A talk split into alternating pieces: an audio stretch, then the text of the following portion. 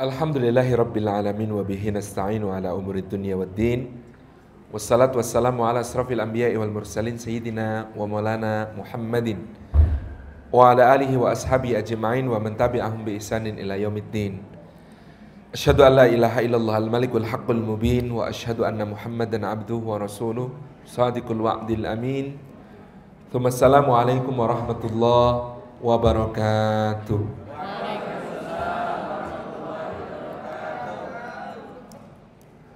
Puji syukur kepada Allah Subhanahu wa taala, rekan-rekan yang disayang Allah. Mudah-mudahan duduk kita semua termasuk taman-taman surga. Tempat Allah mencurahkan rahmatnya, menaungkan sayap-sayap malaikatnya, menurunkan sakinah ke dalam hati kita, dan menyebut-nyebut nama kita semua dengan bangga pada makhluk-makhluk mulia yang ada di sisinya. Menikah itu penting gak sih? Ini pertanyaan penting pertama adalah menikah itu penting atau tidak? Penting atau tidak? Pertanyaan kedua untuk ikhwan. Istri salihah penting apa tidak? Oke. Okay. Pertanyaan ketiga untuk akhwat. Suami saleh penting apa tidak? Suami saleh penting atau tidak? Pertanyaan keempat untuk akhwat.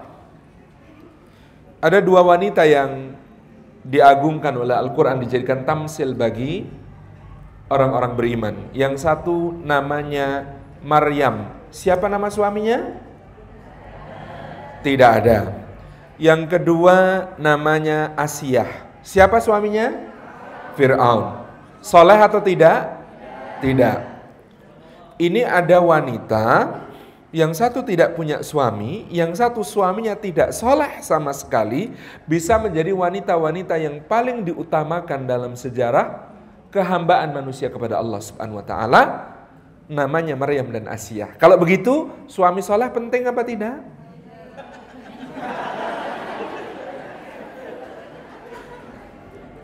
Yang satu suaminya nggak ada, yang satu suaminya ah, boro-boro soleh gitu kan? Bahkan suami paling salah sepanjang zaman, enggak soleh sama sekali, ini ternyata meraih kedudukan tinggi begitu mulia di sisi Allah Subhanahu wa taala yaitu menjadi wanita-wanita tamsil keimanan. Nah, kalau begitu, kalau mereka yang tidak punya suami soleh ini bisa meraih derajat begitu tinggi di sisi Allah, kira-kira suami soleh penting nggak? Ini golongan makhluk yang di sana ini penting nggak kira-kira?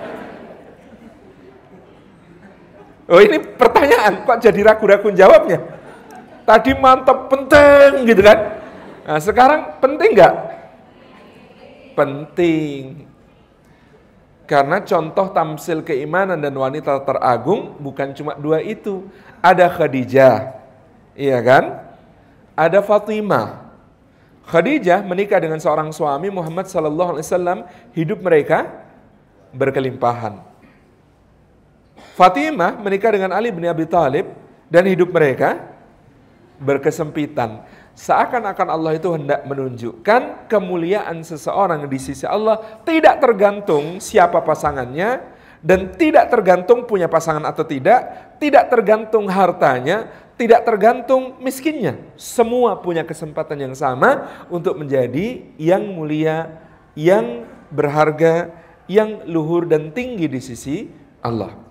Jadi mulai sekarang luruskan niatnya, jangan keliru menjadi wanita yang kata orang Jawa swargo nunut neroko katut.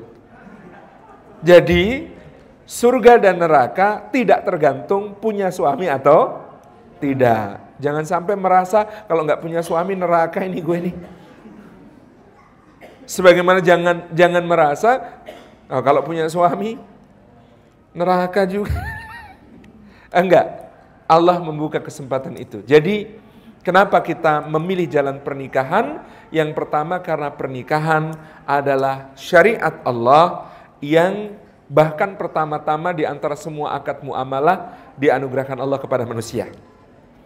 Kenapa kita kemudian menjadikan pernikahan ini sebagai salah satu hal yang menjadi prioritas di dalam hidup kita? Sebab Allah telah menunjukkannya sebagai jalan untuk mengelola Anugerah Allah berupa cinta, hawa nafsu, syahwat, Anugerah Allah berupa potensi-potensi untuk membangun peradaban kecil bernama keluarga dan Allah mengaruniakannya sebagai tadi saya sebut akad mualah pertama.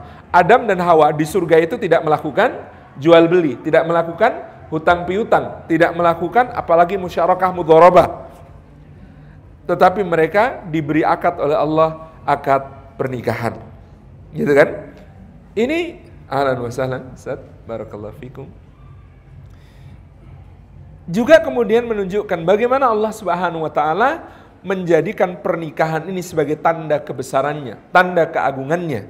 Wa min ayatihi an khalaqalakum min anfusikum azwaja litaskunu ilaiha wa ja'ala bainakum mawaddata wa rahmah inna fi dzalika laayatil liqaumin yatafakkarun dan menjadi bukti janjinya Allah Subhanahu wa taala dalam surah Al-Anbiya walaqad katabna fiz zaburi min ba'di dzikri anal ardo yarithuha ibadiyas salihun dan benar-benar telah kami tulis di dalam kitab Zabur yang dianugerahkan kepada Daud alaihi salam min ba'di dzikri dari sesudah kami tulis di Lauhil Mahfud yang kemudian turun sebagai Al-Qur'anul Karim bahwasanya apa? Bumi ini akan diwarisi oleh hamba-hamba Allah yang saleh.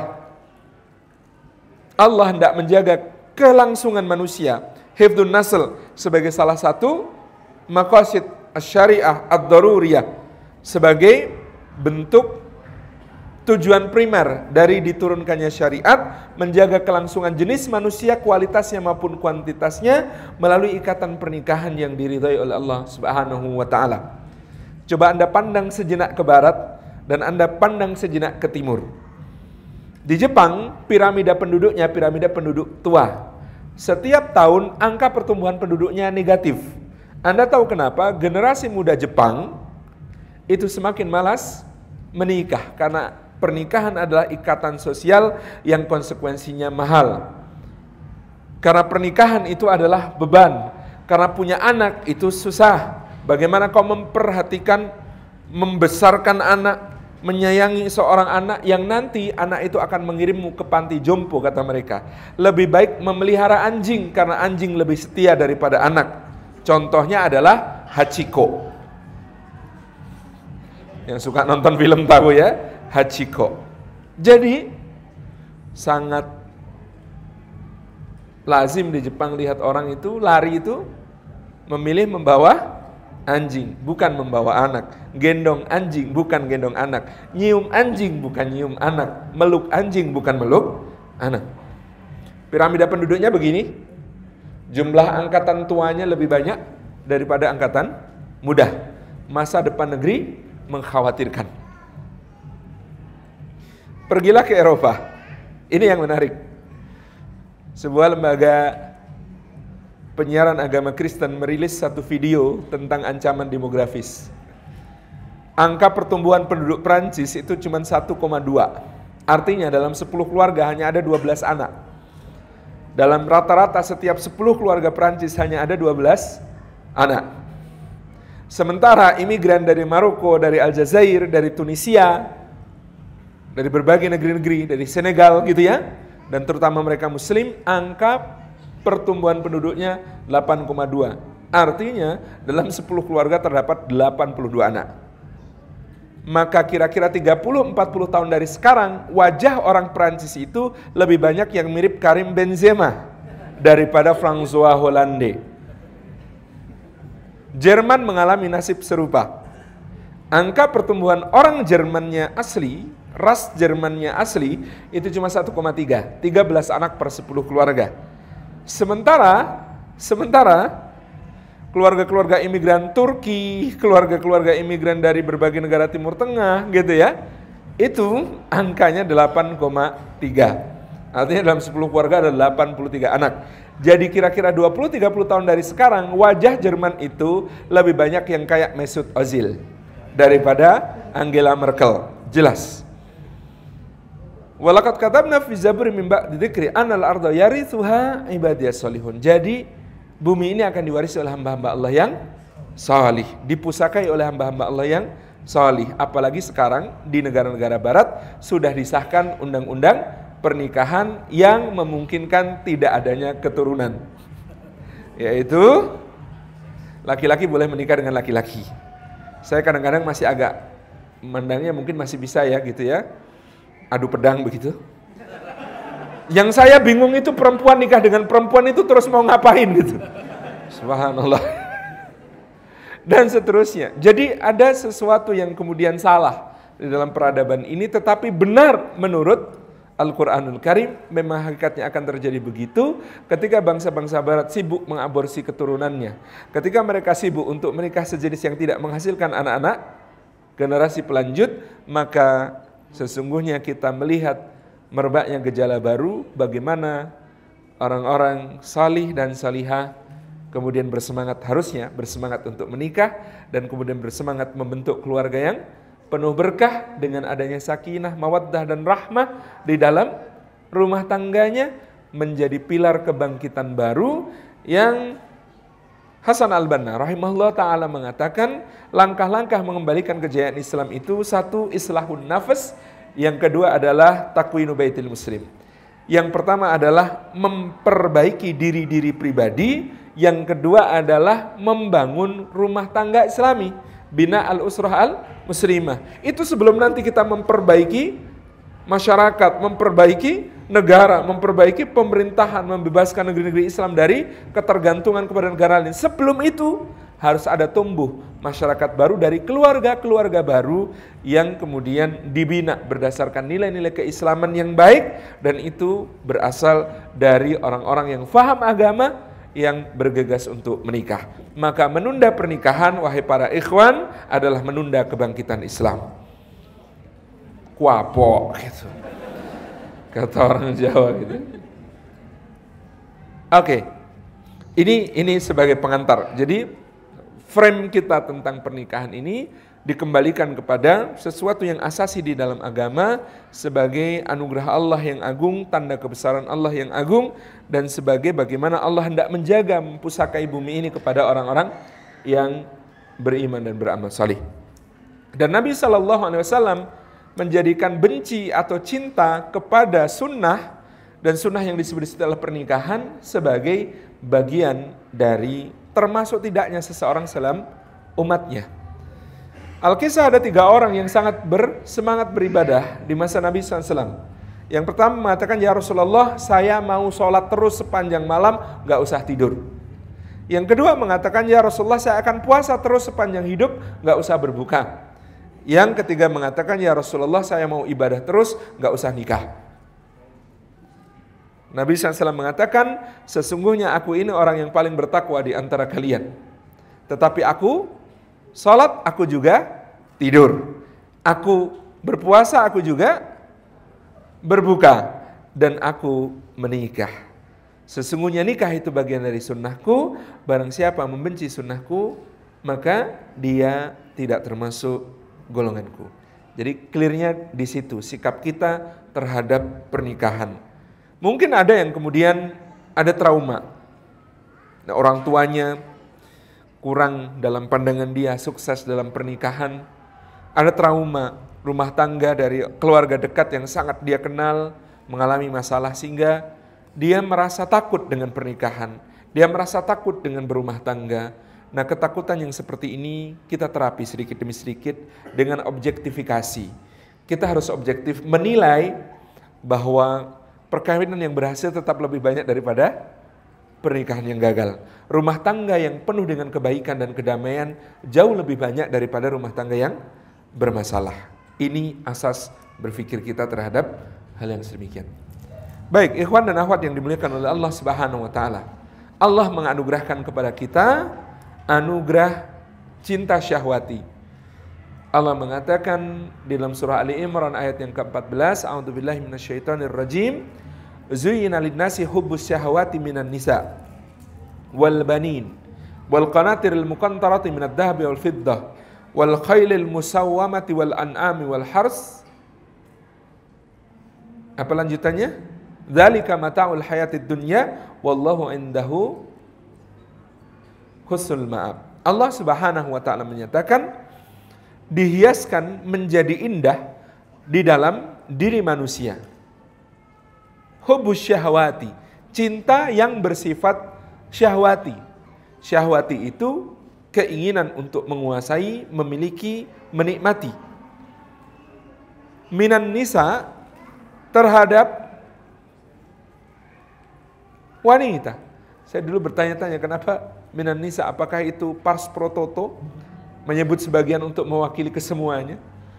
Iya, dalam pandangan para ulama maknanya adalah demikian pula sebaliknya. Kalau laki-laki terhadap wanita, wanita terhadap laki-laki. Tetapi ada seorang ulama yang menjelaskan juga bahwa memang laki-laki itu bingung kalau ditanya kenapa dia mencintai seseorang. Kalau wanita ditanya, ibu kok tak mau sih sama bapak? Kok bisa cinta sih sama bapak? Walando, bapakmu itu orangnya sabar. Lah kalau ibu marah itu cuma dengerin, disimak gitu. Bapakmu itu orangnya tanggung jawab gitu. Nah kalau ibu-ibu itu bisa jawab, kenapa mencintai suaminya? Tapi kalau laki-laki, kok bapak cintai sih sama ibu? Ya gimana ya? Seluruhnya itu. Tidak bisa didefinisikan cintanya itu karena sebab apa. Minan nisa, maka memang dari wanita. Dan memang Allah Subhanahu wa taala menganugerahkan kecenderungan laki-laki untuk tertarik kepada lawan jenisnya itu pertama-tama sangat visual. Sangat melalui pandangan. Ini berbeda dengan wanita yang konon menurut psikologi lebih kepada touch, sentuhan. Beda. Kalau laki-laki itu visual. Dan itulah kenapa perintah tegas pertama itu untuk laki-laki, untuk menahan sebagian pandangan. Karena ada satu penelitian eh, gabungan tim antara John Hopkins University Medical School, John Hopkins Medical School dengan University of California in Berkeley, itu mereka bikin satu penelitian yang menarik, meneliti efek memandang. Kalau seorang laki-laki melihat wanita yang menjadi pasangan potensial, nah setiap kita ini punya angan-angan tentang pasangan potensial. Dan masing-masing kita tidak bisa meremehkan selera orang lain, seleranya masing-masing. Semua punya pasangan potensialnya. Yang pasangan potensial ini kalau tertangkap oleh pupil mata kita, tetap memandang, maka penelitian itu mengatakan pertama-tama reaksi tubuh adalah pupil mata membesar. Kalau pupil mata membesar, maka sinyal dikirim ke otak. Di kepala, otak mengeluarkan satu zat, mensekresi satu zat namanya dopamin. Dopamin ini memberi rasa nyaman. Ngeliatinya itu jadi, kalau yang soleh ya subhanallah, gitu ya. Kalau yang kurang soleh mungkin ungkapannya lain gitu ya. Cuan tire gitu. Orang Surabaya gitu ya Orang Jogja, wah Yuni, Masya Allah, gitu ya. Lebih soleh. nah misalnya begitu, dopamin ini memberikan rasa nyaman. Ih, ngeliatinya tuh rasanya adem terus gitu. Kemudian setelah itu apa yang terjadi? Ketika dopamin sudah, eh, yang selanjutnya ada sekresi di, di pria ini, di keringatnya ada sekresi eh, satu zat yang disebut feromon. Feromon ini tugasnya apa? Meningkatkan daya tarik ke lawan jenis. Mbak-mbak pernah nggak dilewatin seorang pria yang bau keringatnya begitu menarik? Kesan pertama begitu menggoda, selanjutnya terserah Anda. Kata sebuah iklan zaman dulu.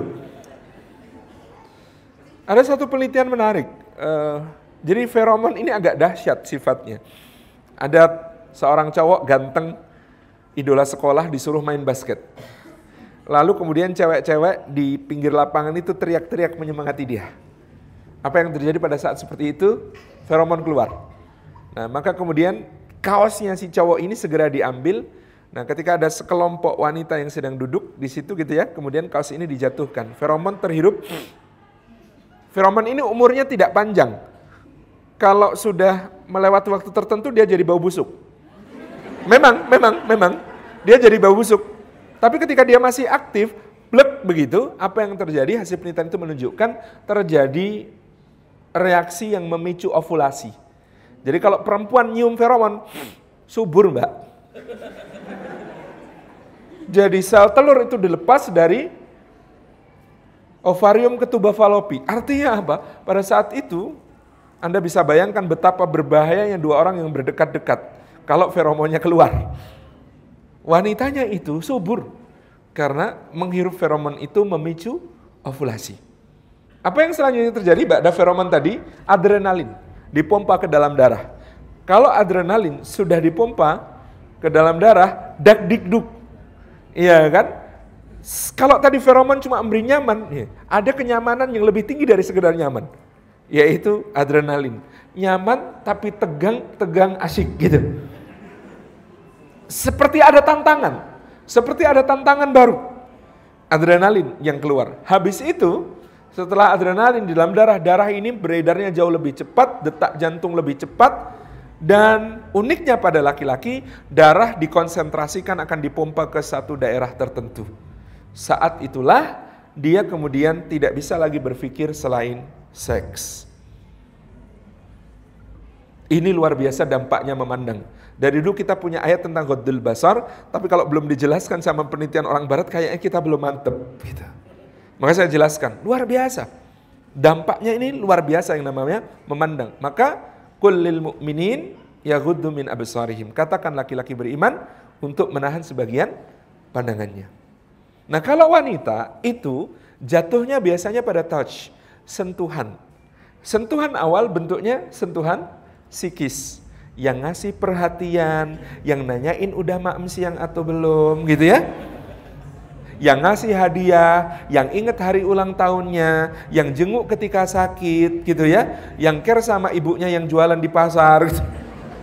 Yang seperti itu gitu ya, jauh lebih membuat jatuh cinta dari tampang meskipun tampangnya seganteng siapa yang ganteng sih? Orang ganteng sekarang siapa? Katakan ya apa ya? Robert Pattinson. Ganteng gak sih? Oh, Oke okay lah, boleh boleh. Kalau yang lain versi yang lain, versi lain. Bangsa-bangsa lain. Hmm. Siwon, Siwon. Gitu ya. Ganteng gak sih Siwon? Enggak, oh enggak kata bapaknya. Terus siapa yang ganteng? Hah? Oh, versi Korea siapa versi Korea? Saya nggak ngerti, saya nggak ngerti. Umar Burkan Al-Gala dan lain sebagainya. Itu kalah menarik dari orang yang bisa memberi perhatian. Nah, touch yang bentuknya psikis ini, oh masya Allah beda-beda caranya, gitu ya. Kalau yang di luar ruangan ini mungkin bentuknya tadi ngasih bunga, ngasih coklat, gitu ya kalau yang di ruangan ini beda, bangunin tahajud, wes. Itu juga touch itu, sama. Hakikatnya cuma beda selera saja. Gitu ya. Ngasih buku, bukunya judulnya Agar Bidadari Cemburu Padamu, gitu. Misalnya gitu ya. Hadiah-hadiah semacam itu juga sangat-sangat sangat-sangat memabukkan. Nah, touch ini kalau sudah semakin dekat, semakin dekat, approach-nya semakin berhasil, maka bisa menjadi kedekatan fisik. Kalau sudah kedekatan fisik, maka touch secara fisik juga sangat memudahkan wanita untuk jatuh ke dalam dosa. Maka Allah Subhanahu wa taala itu juga memberi kepada wanita ayat tentang ghadul basar karena apa? Dari satu penelitian juga wanita itu ada hari-hari di mana memandang juga berbahaya. Kapan hari-hari yang di mana dia pandangannya juga berbahaya, terutama adalah dua hari sebelum ovulasi, dua hari pasca ovulasi. It means dalam saat di mana dia subur, memandang itu juga bikin uh. Jadi kalau lagi subur itu ada masa-masa di mana memandang cukup berbahaya. Inilah yang kemudian diperintahkan Allah wa kullil mu'minat yaghdudna min absarihin. Katakan kepada wanita yang beriman untuk mereka menahan sebagian pandangannya. Menahan sebagian itu gimana ikhwan? Kalau ketemu, kepala nunduk, mata dipejamkan, hati-hati jatuh. Tidak selalunya orang yang kalau ketemu nunduk dan matanya dipejamkan itu menahan sebagian pandangan. Karena saya pernah tanya di satu Islamic Book Fair jalan sama seorang ikhwan, teman saya ada rombongan ahwat lewat, dia nunduk matanya dipejamkan. Saya tanya, ngapain? Kata dia ngebayangin.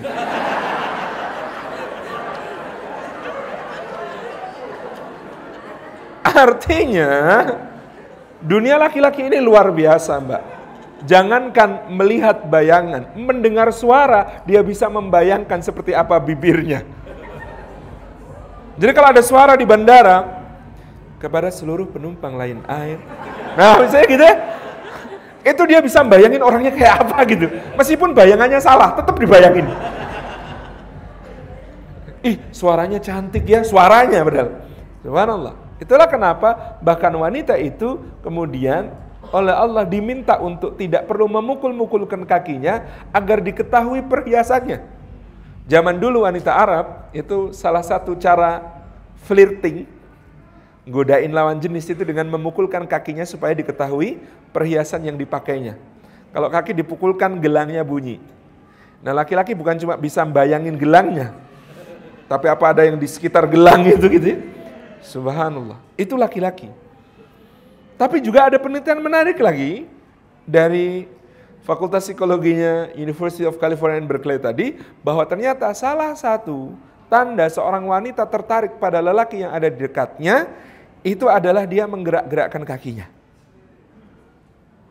Nanti hati-hati kakinya ya. Gini-gini. Subhanallah. Allah Subhanahu wa taala tidak pernah salah memberikan petunjuk-petunjuknya kepada manusia. Jadi ini kenapa beratnya godaan syahwat di zaman sekarang gitu ya. Allah Subhanahu wa taala memberi ujian yang lebih gitu. Nih ikhwan-ikhwan ini kesolehannya kan terlihat dari historinya gitu. Jadi Betapa mudahnya berpindah dari dunia kesolehan ke dunia kesalahan di era digital di zaman sekarang. Gitu. Subhanallah. Maka menurut saya nikah ini untuk para ikhwan soal darurat. Darurat itu kalau tidak segera dilaksanakan mengandung bahaya yang besar. Mu'minina min absarihim wa furujahum. Ini karena godaan pertama di dalam hidup manusia secara dominan adalah minan nisa. Baru kemudian wal banin. Sarana ujian berikutnya adalah anak-anak, gitu ya. Anak sendiri, anaknya orang, gitu ya. Yang tadi istri, istri sendiri, istrinya orang. Subhanallah, semuanya jadi ujian. Kata kawan saya yang dulu kerja di pertambangan, saya itu masya Allah kalau pisah sama istri ya berat sekali. Kalau lihat anak kecil, ingat anak sendiri. Kalau lihat akhwat, lupa istri sendiri. Gitu. Ini tidak usah dicontoh ya, yang seperti ini. Subhanallah. Jadi ini minal minan nisa wal banin. Itu ya. baru berikutnya akan bergulung-gulung ujian ini. Jadi jadi bukan bukan bukan barisan, ini deret. Anda tahu bahasa matematika ya? Ini bukan barisan, ini deret. Jadi wanita, anak-anak itu bukan wanita dan anak-anak, tetapi wanita dan wanita dan anak-anak gitu ya.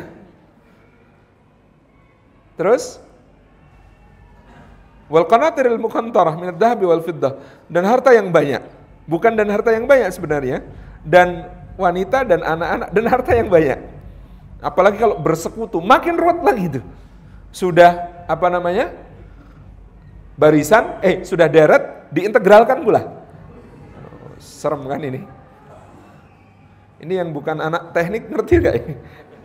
Sudah deret diintegralkan pula. Makin ruwet gitu, makin rumit. Inilah ujian itu. Tidak henti-hentinya. Kalau sudah berpikir tentang tabungan masa depan gitu ya, minat dahabi wal fiddah itu, godaan ujian berikutnya wal khailil musawamah, kendaraan pilihan. Waktu belum menikah, yang namanya kendaraan itu asal rodanya bisa muter nggak apa-apa gitu. Kalau sesudah itu mikirnya khailal musawamah, kendaraan-kendaraan pilihan. Wal an'am, kemudian nyari-nyari investasi yang bisa beranak pinak. An'am, ternak. Lalu sesudah itu lindung nilai. Gitu ya, wal hars, mencari properti. Sesuatu yang jumlahnya tetap tapi nilainya naik terus. Wal hars, jadi sawah ladang, tanah. Jadi dulu itu iblis salah. Ya, iblis memang salah. Salah satu kesalahannya iblis adalah mengira api lebih baik daripada tanah. Padahal dari dulu harga korek segitu-gitu aja. Harga tanah naik terus. Subhanallah gitu ya. Maka kita ini harus seperti tanah karena kita ini diciptakan Allah dari tanah. Nilai kita ini harus naik terus. Tidak boleh pancet, tidak boleh begitu-begitu saja. Sifatnya tanah itu lembut, sifatnya tanah itu tabah, sifatnya tanah itu subur, menumbuhkan dan mengembangkan sesuatu menjadi lebih baik, bahkan menghasilkan buah. Indah sekali. Jadi jadilah tanah, jangan jadi api yang membakar, yang merusak, yang menghancurkan, gitu ya. Nah, karena yang disangka Allah Subhanahu wa taala jadi ujian ini bagaimana sikap kita? Setiap kali kita dilanda ujian ini dengan merasakan simpati ataupun cinta bahkan gitu ya kepada lawan jenis, kalau Anda jatuh cinta yang perlu Anda pikirkan pertama adalah membangun rumah tangga. Setiap kali Anda jatuh cinta, maka yang harus Anda pikirkan pertama adalah membangun rumah tangga persiapan-persiapannya. Tidak harus dia, yang penting karena dia. Tidak harus dia, yang penting karena dia. Ini semboyan kita. Jadi seorang yang beriman kepada Allah, setiap kali jatuh cinta, Anda sudah berapa kali jatuh cinta? Dan cinta Anda biasanya cinta lokasi, cinlok. Waktu SMP ada yang paling keren, ih keren banget itu lalu jatuh cinta gitu ya. Ternyata waktu masuk SMA yang paling keren di SMP itu tinggal satu di antara yang lain. Lalu ada yang paling keren di SMA. Iya Allah yang masih itu lebih keren gitu kan. Ternyata waktu kuliah yang paling keren di SMA tinggal satu di antara yang lain. Apalagi kalau Anda meluaskan cakrawala pandangan Anda, bukan sekedar tenggarong, Oh yang di Tenggarong ini nggak ada apa-apanya. Jadi ke mana-mana gitu ya pandangan. Tapi itulah misteri jodoh. Ada seorang ikhwan kuliah S1 di Singapura. Di Singapura pengennya menikah dengan orang Singapura yang muslimah tapi Chinese gitu ya. Nyari-nyari nyari-nyari nggak ada yang mau.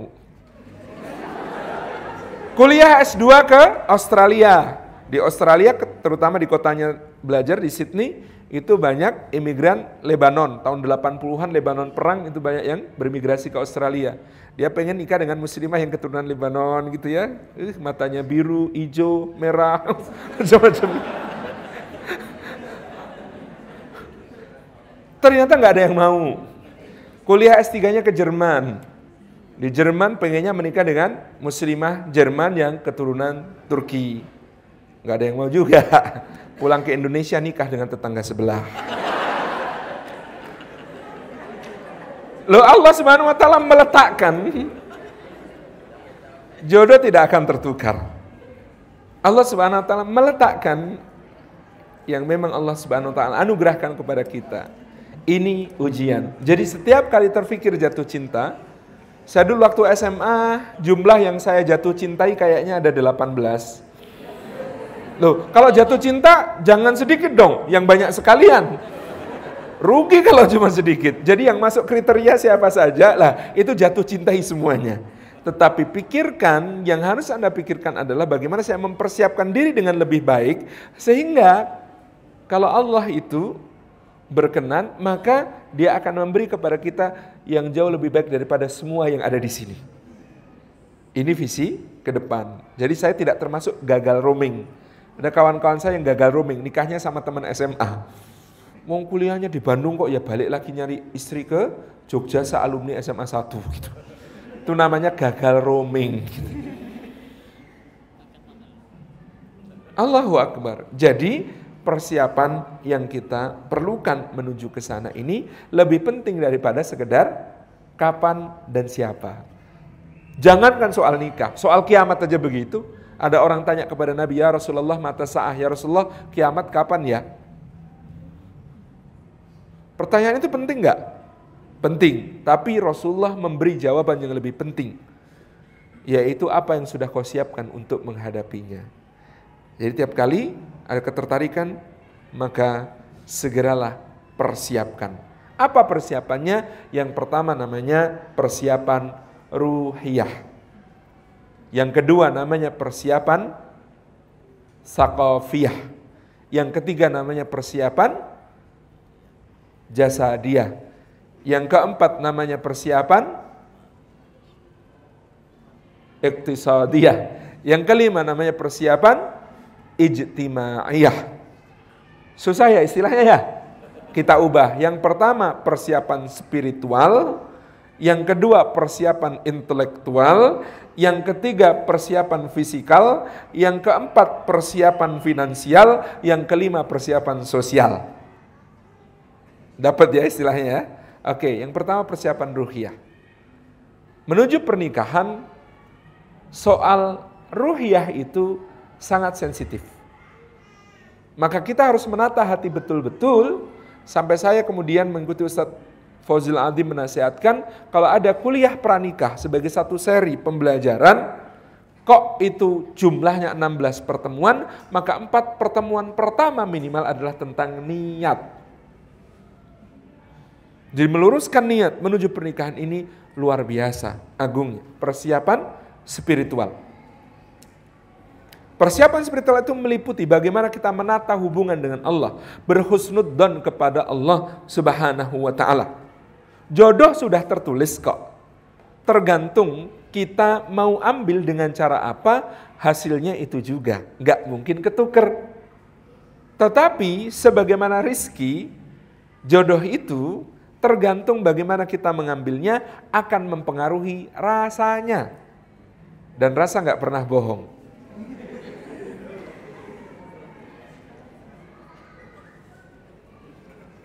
Maksud saya begini, ada uang 10 juta, 10 juta diserahkan kepada kita dalam amplop warnanya coklat, baunya wangi, dengan senyuman yang sangat manis gitu ya. Kemudian dikatakan, eh mohon maaf ini cuma ada 10 juta, mohon diterima mudah-mudahan berkah ya. Gitu. Kan enak nerimanya. Tapi kalau 10 jutanya berbentuk uang logam 500-an rupiah semua, di dalam karung baunya busuk dilempar ke muka sambil kita dicaci maki, apakah 10 juta itu rasanya sama dengan yang pertama tadi? Tidak. Maka jodoh Anda boleh jadi namanya sama-sama Siti Mariati. Ada yang namanya itu. Mudah-mudahan nggak ada. Tapi Siti Mariati yang diambil dengan keridhaan Allah beda rasanya dengan Siti Mariati yang diambil dengan kemurkaan Allah. Ada jodoh yang diulurkan dengan penuh mesra, monggo mudah-mudahan kalian menjadi sakinah, mawaddah, rahmah, penuh berkah. Ada yang begitu, tetapi ada jodoh yang dilempar ke muka dengan penuh murka. Nyoh, terserah. Beda rasanya. Dan ini tergantung sikap ruhiyah kita kepada Allah subhanahu wa ta'ala. Maka soal jodoh nggak perlu maksa mbak. Ya Allah, kalau dia memang jodohku, nikahkan kami. Kalau dia bukan jodohku, jodohkan kami. Ya Allah, kalau dia jodohnya orang lain, putuskan jodohnya dan jodohkan denganku. Kan tidak perlu begitu. Doa kita, doa istikharah. Doa istikharah itu indah sekali. Kata kita dalam doa istikharah, Allahumma inni astakhiruka beilmik. Ya Allah, sesungguhnya aku meminta pilihan dengan ilmumu bukan ilmuku. Aku kenal dia baru sebentar. Itu pun kenal cuma dari luar, belum tahu berbagai hal yang dia sembunyikan, apalagi isi hatinya ya Allah. Maka aku memilih ini bukan dengan pengetahuanku, tetapi aku memilih dengan ilmumu. Indah sekali ya. Wa astaqdiruka bikudratik dan aku ya Allah meminta ketetapan kepadamu dengan kekuasaanmu, bukan kekuasaanku. Aku mah bisa apa? Dah aku mah apa tuh gitu.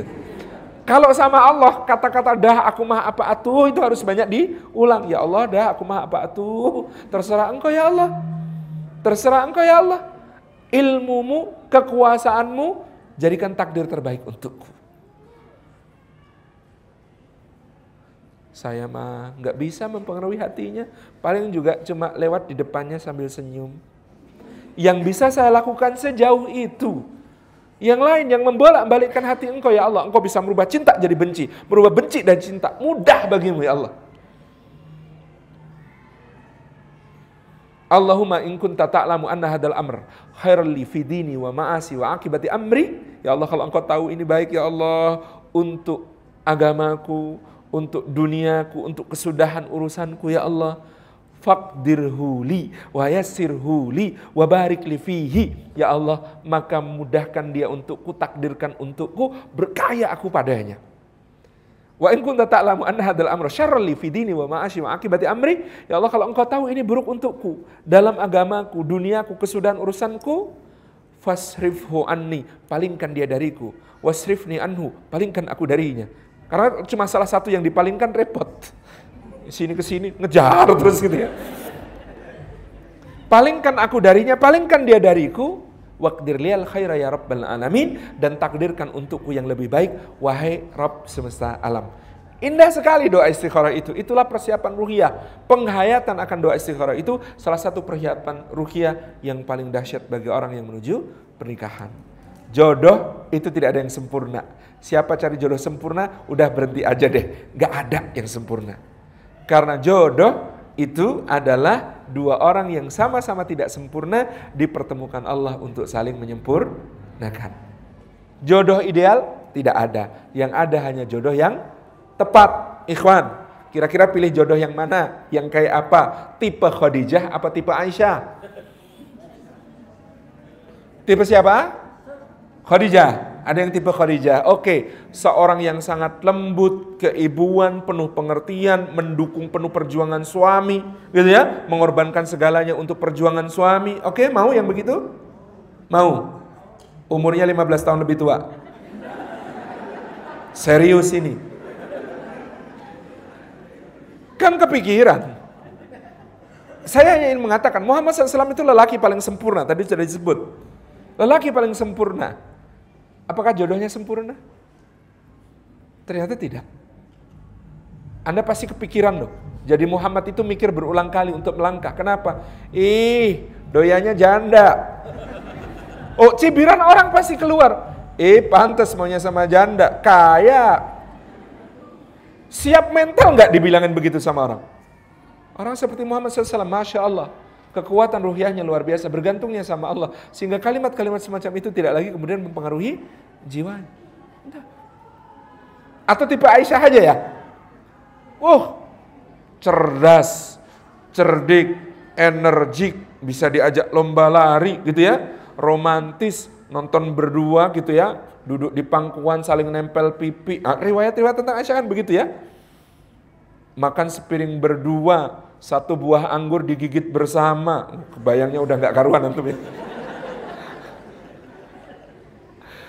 Kan asyik gitu ya punya istri kayak Aisyah. Mau? Mau tipe Aisyah? Mau. Mikir. Sudah curiga sama kalimat saya berikutnya ya. Tabarak Rahman, hatta seorang ibunda kita Aisyah juga digambarkan oleh Allah Subhanahu wa taala dan Rasulnya SAW dalam keadaan bukan seorang wanita yang sempurna untuk lelaki sesempurna Muhammad. Mau nikah kayak Aisyah, tapi siap nggak dengan cemburunya? Aisyah itu ada tamu. Tamu ditemui Rasulullah di rumahnya. Eh, kemudian salah satu istri Nabi menghadiahkan hidangan untuk menjamu tamu. Hidangannya sedang di sajikan untuk tamu. Tamunya baru mengeluarkan tangan mau nyomot. Aisyahnya keluar dari dalam kamar. Teng, teng, teng, teng. Piring diambil, dibanting di depan tamu. Prang. Terus teng, teng, teng, teng, pergi. Kuat mental nggak punya istri begitu? Ada tamu banting piring depan tamu begitu? Rasulullah SAW apa responnya? Ini yang nggak semua laki-laki bisa. Rasulullah cuma senyum. Kemudian mengatakan kepada para tamunya, maaf ya, gharat ummukum ibu kalian sedang cemburu. Cuma begitu. Nggak ada kata-kata kemudian, ya istri nggak tahu diri gitu. Nggak ada. Nggak ada cerita begitu. Orang yang marah karena cinta, iya, marah karena cinta, marah karena cemburu, sebaiknya tidak dihukum dan tidak dicela. Karena dia marah karena cintanya kepada kita. Aisyah marah karena cinta, Aisyah marah karena cemburu. Perang, maka nggak ditegur, dibiarin. Cuma bilang maaf ya, ibu kalian sedang cemburu. Lalu apa yang lakukan Nabi SAW? Turun, jumputin makanan yang jatuh, dihidangkan kembali. Kulu, silakan makan. Tamunya kan bengong. Kok ya ada suami kayak begini gitu. Kok ya ada suami kayak begini. Habis itu Aisyahnya keluar. Terus jalan. Terus gimana? Gitu kan. Rasulullah SAW juga nggak marah, cuma bilang dengan senyum. Pinggan diganti pinggan makanan diganti makanan. Selesai masalah. Kuat mental jadi suami yang model begitu? Silakan cari Aisyah Anda. Tapi memang inilah gitu ya, betapa istimewa soal jodoh ini, saya ingin katakan, tidak ada jodoh yang sempurna. Hatta untuk orang-orang yang paling sempurna. Lawang ada loh, zaman Umar bin Khattab, lelaki menghadap khalifah, mau ngapain? Ngadukan istrinya yang bawel, cerewet, suka ngomel. Sampai depan pintu khalifah, tepok jidat dia. Kenapa? Di situ Umar lagi begini, istrinya marah-marah kepada Umar. Balik dia. Nasib, nasib dia. Nah, setelah kemudian berapa lama Umar mengejar laki itu manggil, ya fulan. Alan wasalan. Kenapa pergi? Nasib ya Muminin. Saya itu mau ke rumah antum ngadu ini istri saya yang cerewetnya, bawelnya, ngomelnya luar biasa. Tapi ternyata lihat rumah tangga antum, istri saya nggak ada apa-apanya dengan istri antum. Loh, sesuai level. Istrinya khalifah, level cerewetnya juga level khalifah. Tabar Rahman gitu ya. Ini indah sekali. Jadi ini pemahaman tentang jodoh. Tidak ada yang sempurna. Maka menuju jodoh itu sikap Anda harusnya bukan ekspektasi, tetapi obsesi. Anda itu zamannya zaman ketika cinta bertasbih nggak sih? Masih ingat film itu nggak sih? Jadi misalnya begini ya, saya kasih contoh. Kalau Anda nonton ketika cinta bertasbih, akhwat, yang Anda bayangkan alangkah indahnya punya suami kayak Abdullah Khairul Azam, itu namanya ekspektasi. Tetapi kalau Anda nonton KCB, kemudian yang Anda pikirkan adalah aku insya Allah akan jadi istri yang lebih solihah daripada Ana Altafunisa. Hampir keliru Oki Setiana Dewi saya gitu. Ana Altafunisa gitu ya. Nah itu namanya obsesi. Ikhwan kalau kemudian mengatakan, uh, asik ya punya istri kayak anak Altafun Nisa, jangan Oki Sitana Dewi, dimarahin suaminya. Jadi gitu ya, itu namanya ekspektasi. Tetapi yang disebut obsesi adalah saya akan berusaha menjadi suami yang lebih saleh daripada Abdullah Khairul Azam. Itu namanya obsesi. Anda sehat menuju pernikahan kalau Anda sudah banyak obsesinya, sedikit ekspektasinya. Banyak obsesinya, sedikit ekspektasinya. Jadi lebih kepada bagaimana memberikan yang terbaik, bukan bagaimana mendapatkan sesuatu. Ini persiapan ruhiyah. Yang satu sisi saja sebenarnya, yakni soal jodoh tadi. Di luar itu soal-soal lainnya banyak. Yang terpenting adalah selalu memperbaiki hubungan dengan Allah dan siap menerima segala keputusan Allah. Ikhwan, sekarang yang menarik buat antum itu siapa? Akhwat yang menarik buat antum itu siapa? Rahasia gitu kan. Saya ingin berikan ilustrasi kepada antum yang tadi sudah saya singgung di forum yang pagi. Begini, Kantum kalau puasa jam 12 siang itu yang menarik apa? Es cendol. Yang menarik apa? Es buah apalagi ih Masya Allah seger banget kayak gitu ya. Yang menarik yang begitu-begitu kan? Tapi nanti kalau sudah saatnya berbuka, teh panas separuh sama kurma satu cukup. Habis itu sudah nggak ada keinginan lagi buat yang lain gitu. Kenapa? Itu gambaran dari Allah. Cantik itu relatif kok.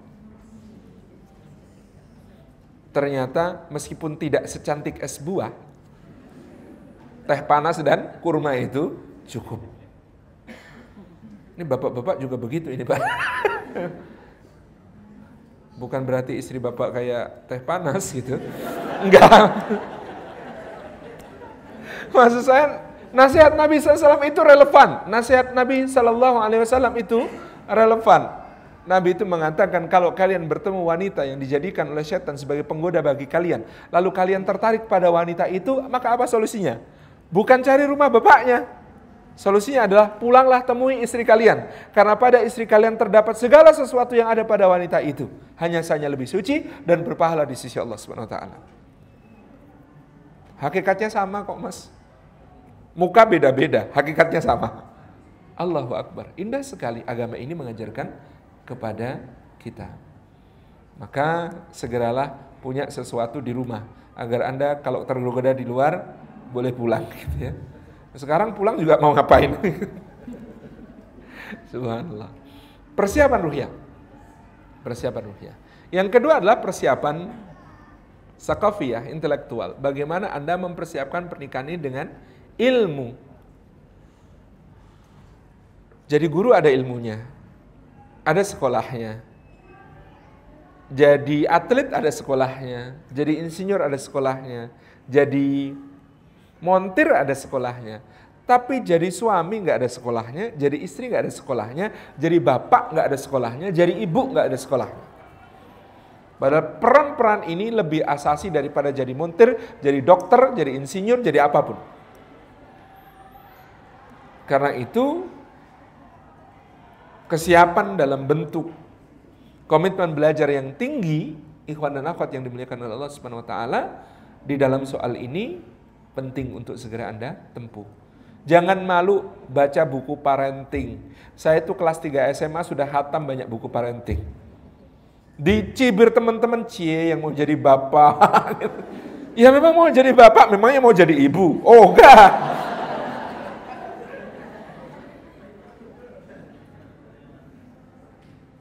Jadi buku Salahnya Kodok karya Ustadz Fazil Adim itu saya kelas 2 SMA sudah baca.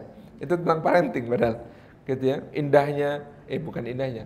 Mencapai pernikahan barokah, mencapai pernikahan barokah itu saya katakan kelas 2 SMA. Biarin. Start duluan, first in first out gitu.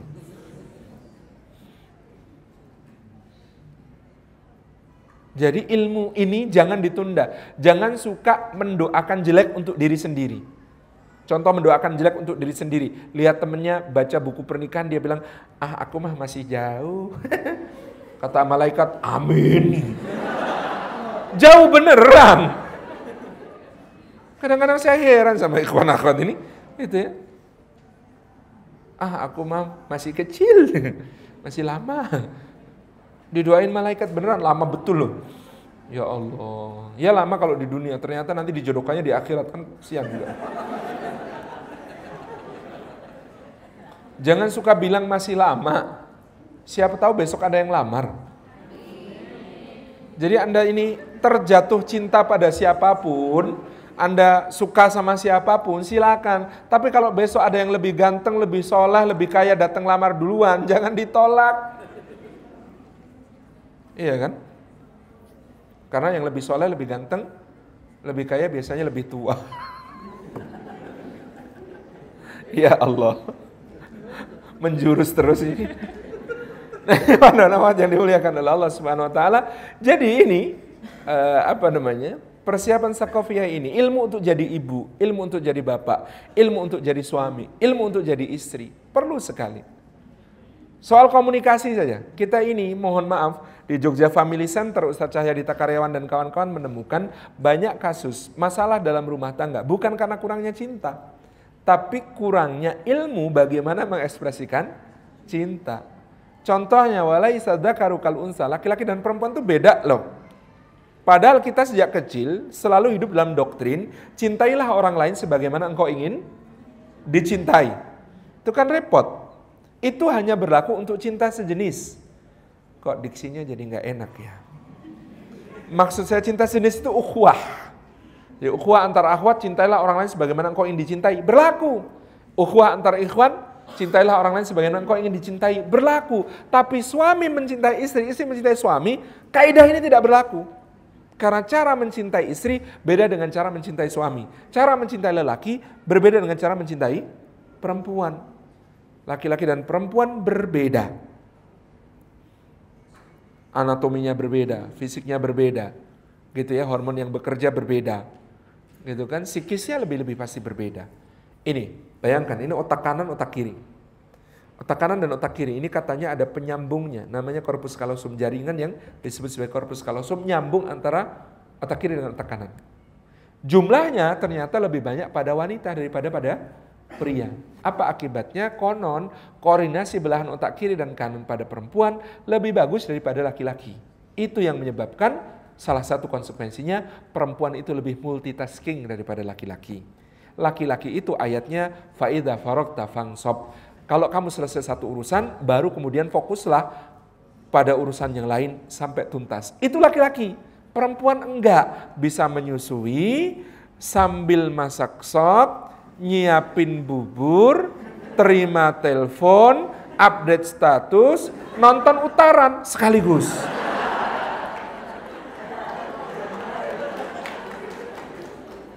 Karena memang ibu itu diberi kemampuan, Masya Allah, multitasking. Laki-laki enggak. Ini bedanya. Dan ibu-ibu nanti kalau jadi istri, ngira suaminya juga multitasking seperti dirinya. Oh bermasalah. Kata istri, mas tolong ruang depan disapu ya kursi-kursinya dipinggirkan. Nanti mau ada arisan, terus digelarin karpet. Tapi karpet kita itu sudah jelek mas, tolong pinjam karpet ke Bu RT ya mas. Kamu udah tahu toh rumahnya Bu RT yang baru. Nanti kalau sekalian ke tempat Bu RT itu sebelahnya ada namanya Bu Joyo. Aku tadi pesan lemper 50 ke sana. Nanti kalau kamu ambil jangan mau dilebihin. Bu Joyo suka ngasih lebihan. Terus gini mas, aku tuh mau bikin teh panas. Cuman uh, galon apa namanya itu loh wadah tehnya itu jumbonya itu yang di rumah kita udah cepet banget nguap panasnya. Coba pinjem punya ibu ya mas ya, yang hijau jangan yang pink. Terus habis itu sekalian mampir ke uh, toko roti itu Hutomo di toko roti Hutomo itu ada roti yang bentuknya bulat terus tengah-tengahnya itu ada kayak irisan-irisan buah kecil-kecil itu. Nah kamu pesen ya itu ambil 50 di situ beli di situ. Mudah-mudahan masih ada. Tapi kalau itu nggak ada nanti ya nanti kamu cari alternatif mas. Nanti aku ditelepon ya kamu pilih yang mana nanti aku setuju apa enggak. Habis itu pulangnya jangan lupa galon kita habis. Oh iya sekalian bawa galonnya yang kosong pergi nanti berangkat mampir ke minimarket yang itu untuk nukerin galon ya. Terus habis itu mas. suami. Dek, dek, dek, bentar deh, aku ambil catatan. Alah masa kayak gitu aja. Kok tepuk tangan kenapa?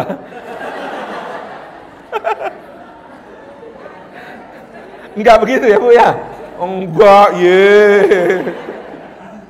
Subhanallah. Beda laki-laki dan perempuan. Maka cara berpikirnya juga berbeda. Laki-laki cara berpikirnya kayak obat nyamuk muter ke dalam.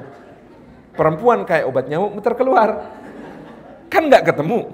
Contoh dalam rapat, laki-laki bilangnya apa? Ini masalahnya mari kita sederhanakan dulu. Fokus dulu. Intinya apa? Kalau intinya sudah ketemu, kita bisa segera fokus cari solusinya.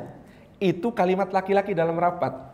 Perempuan bilang apa? Jangan suka mensederhanakan masalah, Mas. Coba dengerin dulu. Ini semuanya penting. Semuanya ada hubungannya. Perempuan. Beda kan? Beda maka ada suami mengeluh, tolong Ustadz, istri saya itu kalau marah jadi historis. Kok historis? Histeris maksudnya? Bukan historis, dia itu kalau marah pada satu kesalahan saya yang terjadi pada saat itu, nah dia itu bisa nyebutin kesalahan saya sejak awal pernikahan. Kamu itu mas dari dulu memang begitu, ingat gak waktu itu? Sama kayak kejadian ini, persis kamu gak berubah mas dari dulu belum bisa. Jadi katanya begitu. Ini kok yang disalahin ibu-ibu mulu ya? Sebentar, kita cerita lanjut gitu ya. Ini bedanya gitu ya. Maka cara menghadapi masalah juga berbeda. Laki-laki menghadapi masalah dengan menyendiri, berkontemplasi, merumuskan solusi. Perempuan menghadapi tekanan-tekanan masalah dengan apa? Berbagi, sharing, hati ke hati, mencurahkan isi hati, dimengerti, difahami. Pelong.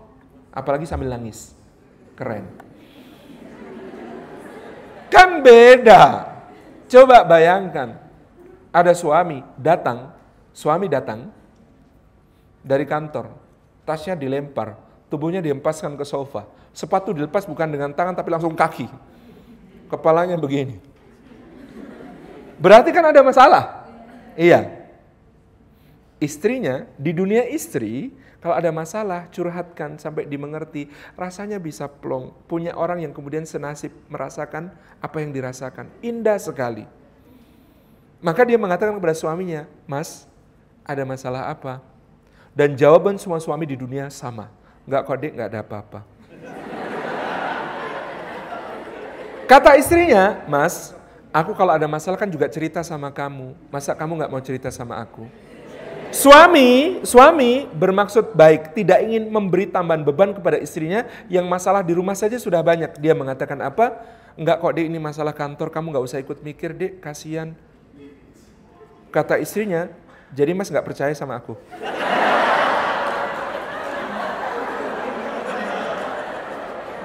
Nyambung nggak? Jadi ceritanya begini, si suami bermaksud baik tidak ingin menambah beban istri, makanya dia nggak usah cerita. Si istri merasa suami nggak mau cerita sama dia, terus kamu cerita sama siapa, he? Kamu nggak percaya sama aku, he? Gitu. Gak nyambung. Itu juga sama. Oonnya suami ketika istri akan curhat. Kan beda. Istrinya bilangnya apa? Mas, aku capek banget hari ini. Rumah berantakan, cucian numpuk, piring gelas kotor semua, tamu berdatangan gak henti-henti, anak-anak rewel. Aku capek mas, gitu. Kan curhatnya begitu.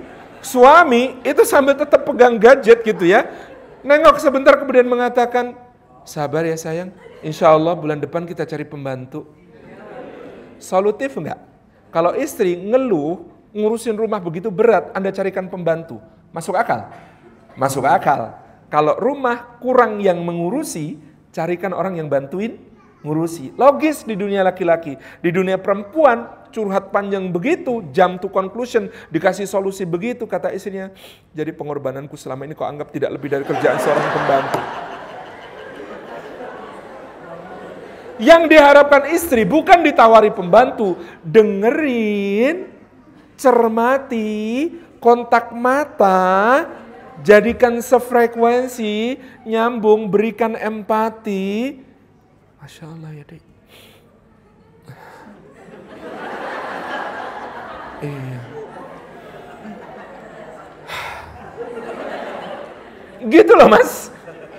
Itu yang diharapkan kemudian Ya Allah dek, luar biasa semua pengorbananmu di rumah. Aku kalau jadi kamu gak akan kuat seperti itu. Itu luar biasa. Nanti dia nangis. Nangis, tapi nangisnya nangis plong. Cara Anda, kalau dia menangis, maka jangan ngomong, udah jangan nangis deh, itu gak menyelesaikan masalah. Oh, klasik banget itu kalimat. Nangis itu memang nggak menyelesaikan masalah, tetapi membuat dia lebih lega. Maka sediakan tempat menangis yang paling nyaman sampai tuntas. Jadi kalau anda lihat baju saya bagian kiri agak lebih itu mungkin air mata gitu. Ini ini ini penting. Nah, ibu-ibu juga jangan terlalu Mbak-mbak, jangan terlalu semangat meminta suami cerita tentang masalahnya. Suami itu juga akan cerita masalah, tapi ceritanya beda dengan cara ibu-ibu bercerita. Dia kalau cerita begini, Dek kemarin di kantor ada masalah loh, Dek. Oh, ya Allah Mas terus gimana? gitu kan? Tenang Dek, sudah Mas selesaikan. Eh, itu cara suami cerita. Beda. Endingnya lebih penting. Bagi wanita, prosesnya lebih penting. Dan itu nanti bukan cuma dalam soal komunikasi, ikhwan dan akhwat dimuliakan Allah. Mohon maaf ini karena sudah dewasa semua. Dalam soal hubungan seksual, sama sifatnya. Laki-laki itu yang penting endingnya. Perempuan yang penting prosesnya. Laki-laki itu kayak gunung api mau meledak. Semakin cepat dia meletus, maka beban-beban tegangannya bisa semakin dikurangi, akhirnya dia lega. Beda dengan perempuan. Perempuan itu lagunya naik-naik ke puncak gunung. Pelan-pelan dinikmati, lihat ke kanan, lihat ke kiri, banyak pohon cemara. Seperti lagu. Jadi ini berbeda sifat. Maka Nabi itu memberi wasiat kepada wanita kalau suami pulang mendadak dan meminta sesuatu itu, maka tinggalkan semua aktivitas, fokus ke suami. Bahkan meskipun sedang memanggang roti, meletus biarin. Karena sifat syahwat suami yang seperti itu, seperti gunung mau meletus. Beda dengan sifat syahwat istri. Maka suami diberi wasiat oleh Nabi, yaitu jangan suami melupakan hak. Bahkan menurut Ibnu Qayyim al-Jauziyah, setiap helai rambut dan setiap jengkal kulit. Nggak boleh ada sebagian pun yang lepas, yang lewat dari perhatian suami. Sebegitunya. Saking berbedanya. Dan harus diharmonikan itu. Problem komunikasi lain, ini perlu ilmu juga kan? mbak-mbak, ibu-ibu itu kalau bicara biasanya kalimat tidak langsung. Contoh, Mas, aku masih harus masak, lo anak-anak belum dijemput. Itu maksudnya apa? Tolong jemput anak-anak, gitu kan? Mohon maaf, lelaki tidak secerdas itu menangkap maksudnya. Kecerdasan linguistiknya beda. Maka jangan marah kalau dia menjawab sambil tetap baca koran, biarin Mi, nanti kalau nggak dijemput paling pulang sendiri. Gitu. Mohon maaf saya di awal pernikahan pernah mengalami tragedi kalimat tidak langsung. Boncengan berdua sama istri naik motor gitu ya. Di tengah jalan dia tanya, ini ada apa ini? Di tengah perjalanan dia tanya, lewat rumah makan soalnya kan? Dia tanya, yang lapar enggak? Saya bilang, enggak. Jalan lagi, lewat rumah makan kedua dia bertanya, emangnya belum lapar ya? Alhamdulillah belum. Jalan terus menyelesaikan beberapa urusan gitulah, baru pulang ke rumah. Sampai di rumah, dia ternyata langsung ke dapur dengan gemetaran masak mie instan. Ketika itulah, di depan kompor yang menyala, saya berlutut di hadapannya. Kok kamu nggak bilang kalau kamu yang lapar? Kan tadi bilang, aku lapar, mas ayo kita makan. Kalau begitu meskipun nggak lapar, kan aku lapar-laparin buat kamu. Kan, tragedi kalimat tidak langsung. Tapi ada ibu-ibu juga yang protes, saya sudah kalimat langsung tetap aja nggak paham. Mas, tolong ruang depan disapu ya, mau ada tamu. Ya, ya itu masih pegang Apple, iPad gitu ya. Dicek 45 menit kemudian posisi masih sama. Lu katanya tadi ya gitu. Oh, saya kasih tahu rahasia menaklukkan lelaki. Ini mahal ini. Kalau Anda menyuruh seorang lelaki melakukan sesuatu, satu, bicaralah padanya dengan posisi minimal sejajar. Kalau dia duduk, jangan bicara padanya dengan berdiri. Duduk di sampingnya. Tatap wajahnya, senyum padanya, katakan, Mas, tolong ruang depan disapu ya. Kalau dia bilang ya, jangan langsung pergi tetap di situ, tatap wajahnya, sambil tersenyum. Maka tidak lama kemudian, ketika dia kemudian melihat sekilas, kemudian kemudian akan membanting korannya dan mengatakan, ya ya.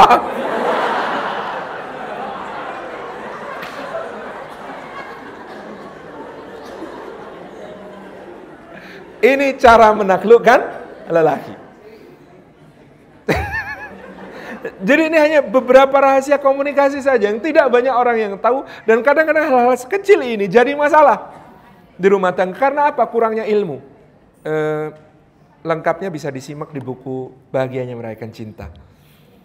Jadi ini tidak saya jelaskan. Moderator sudah seperti ada sesuatu gitu ya. Sepertinya sudah khawatir akan terjadi sesuatu kan. Saya perpanjang. Ilmu, belum lagi ilmu jadi ayah tadi. Belum lagi ilmu jadi ibu. Hmm, Harusnya ikut acara tadi siang antum. Itu ilmu tentang jadi ayah, tentang jadi ibu. Subhanallah. Kemudian yang ketiga setelah persiapan ilmiah tadi, sakofiyah tadi, yang ketiga adalah persiapan jasadiyah, physical. Ikhwan yang dimuliakan Allah, sehatkan dirimu. Sembuhkan penyakit-penyakit, apalagi yang menular. Misalnya panu. Ini bagian dari persiapan, persiapan fisikalnya. Yang sehat, asupan gizi perbaiki.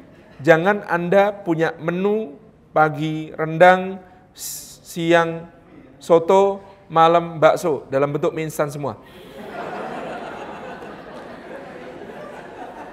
Pagi Indomie, siang sarimi, sore super mie. Jangan. Kualitas generasi mendatang secara fisik juga harus Anda perhatikan. Asupan Anda, keseimbangan gizinya, gitu ya. Olahraganya. Oh ikhwan, jadi suami itu berat loh. Berat, apalagi jadi bapak. Gendong istri aja sudah berat, apa gendong istri dan anak, gitu ya. Nanti yang akan menentukan juga bukan cuma power, tapi stamina. Jadi harus diatur mulai sekarang sisi-sisi kesehatan itu.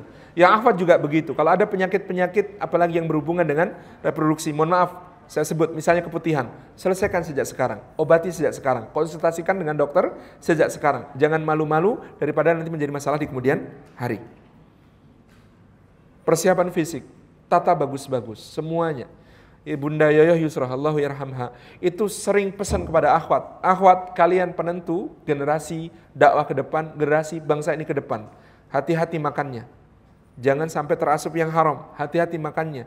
Jaga yang tayyib-tayyib saja, hati-hati makannya. Beliau itu kalau mengingatkan seperti itu sampai.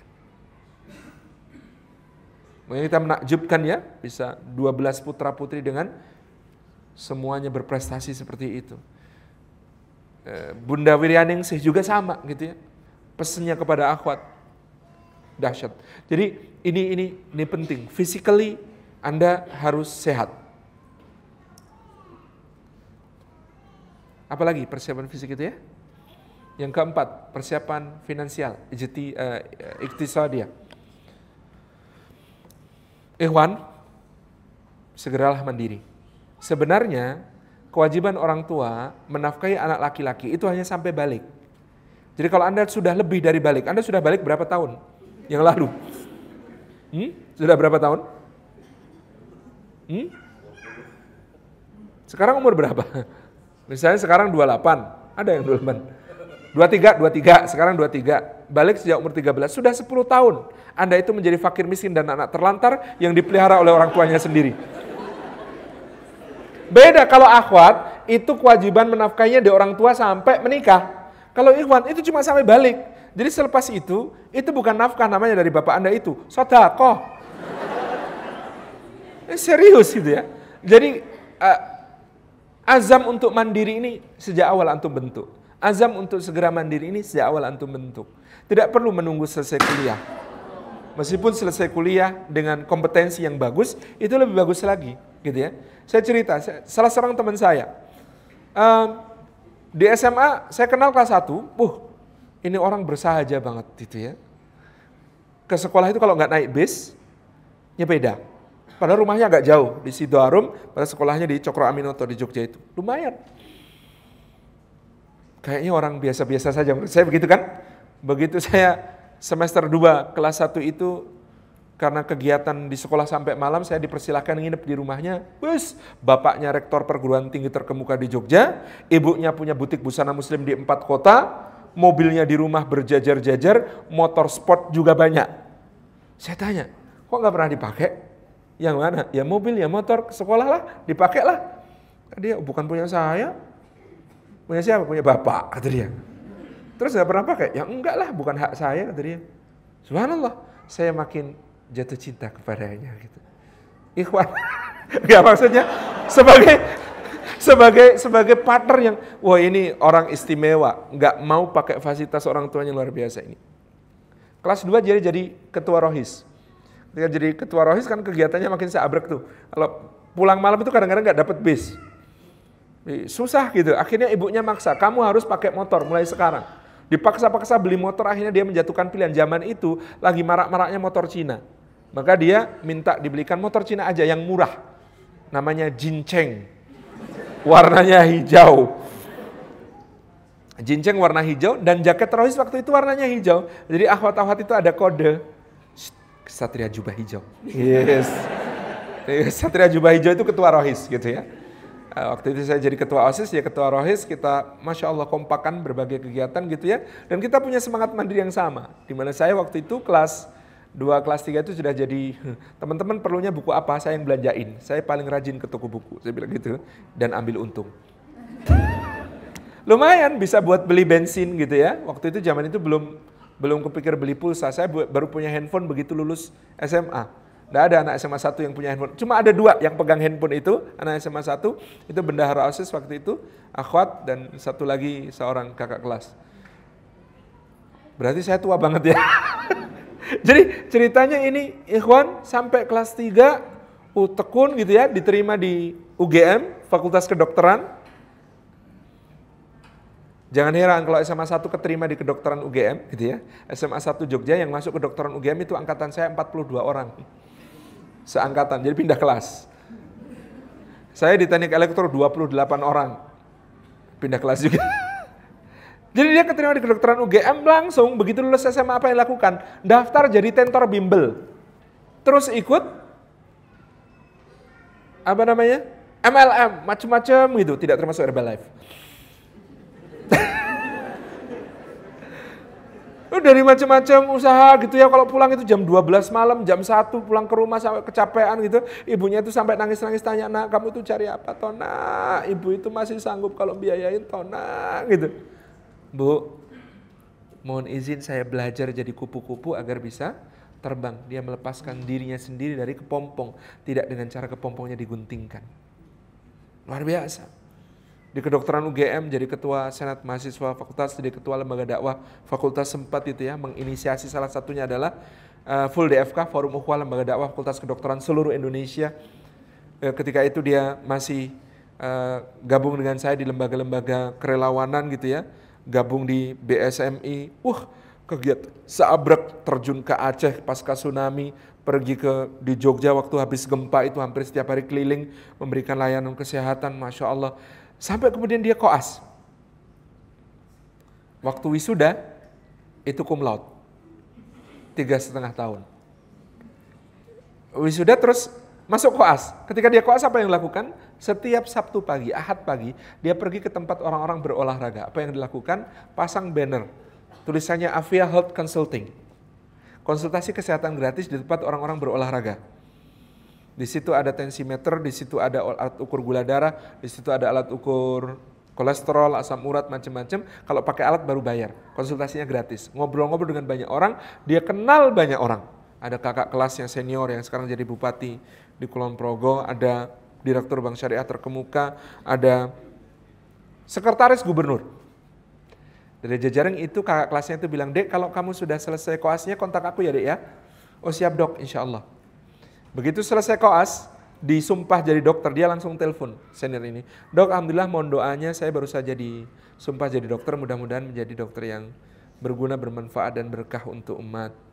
Gimana dok, kabar? Baik, baik. Oh iya, Uh, waktu itu dokter bilang uh, saya disuruh kontak apa yang bisa saya bantu dok. Oke dek, aku itu sudah meriksa tentang kamu ya riwayat kamu di kampus, organisasi kamu, kegiatan kamu, kerelawanan kamu. Aku ternyata juga kenal sama bapakmu, teman-teman semuanya pandangannya tentang kamu itu positif, bagus, manajerial skill kamu juga bagus. Mau nggak dek, mulai hari ini ngantor jadi direktur utama rumah sakitku? Jadi di hari pertama dia disumpah dokter, dia diangkat jadi direktur utama sebuah rumah sakit. Tapi agak jual mahal dikit dia bilang, hmm, saya pikir-pikir dulu ya dok ya. Akhirnya benar jadi direktur utama awal-awal karena dia ingin merubah rumah sakit itu yang menurut dia pelayanannya sudah nggak excellent gitu ya. Dia di demo sama apa namanya? Di demo sama uh, dokter-dokter senior, di demo sama perawat-perawat senior gitu kan. Eh, saya sampai kadang-kadang, Salim bantuin dong. Lah kenapa? Ini suster-suster bertaring sedang di depan pintu ruang kerja saya katanya. Oh saya kadang datang bantu nenangin berbagai macam. Akhirnya di reformasi rumah sakit itu dua tahun dia memimpin. Di tahun kedua itu rumah sakitnya mendapat penghargaan dari e, Ratu Emas sebagai rumah sakit ibu dan anak terbaik di DIY dan Jawa Tengah skill manajerialnya orang ini memang luar biasa. Selesai dua tahun memimpin, dia pamit sama dokter itu, seniornya, dok maaf, janji sama orang tua saya harus segera ambil spesialis. Pamit ya, mengundurkan diri. Loh dok, gimana yayasan itu? Oh, kita kalau ditinggal dokter terus nanti gimana sudah prestasi sejauh ini? Oh saya sudah ninggalin sistem. Insya Allah kalau itu jalan, semua beres. Apa-apa ya, saya tinggal ya. Oh gimana ya dok ya? gini dok, uh, dokter nanti setelah selesai dari spesialis balik lagi toh dok gitu. Hmm, ya saya pikir-pikir dulu ya nanti ya. Gini dok, biaya spesialisnya nggak usah dipikirkan ya dok ya. Nanti tapi mohon kembali ke rumah sakit ya dok ya. Waduh gimana ya? Atau gini dok, biaya spesialisnya nggak usah dipikirkan dan sekarang kami minta dokter menjadi uh, pengawas direksi ya dok ya.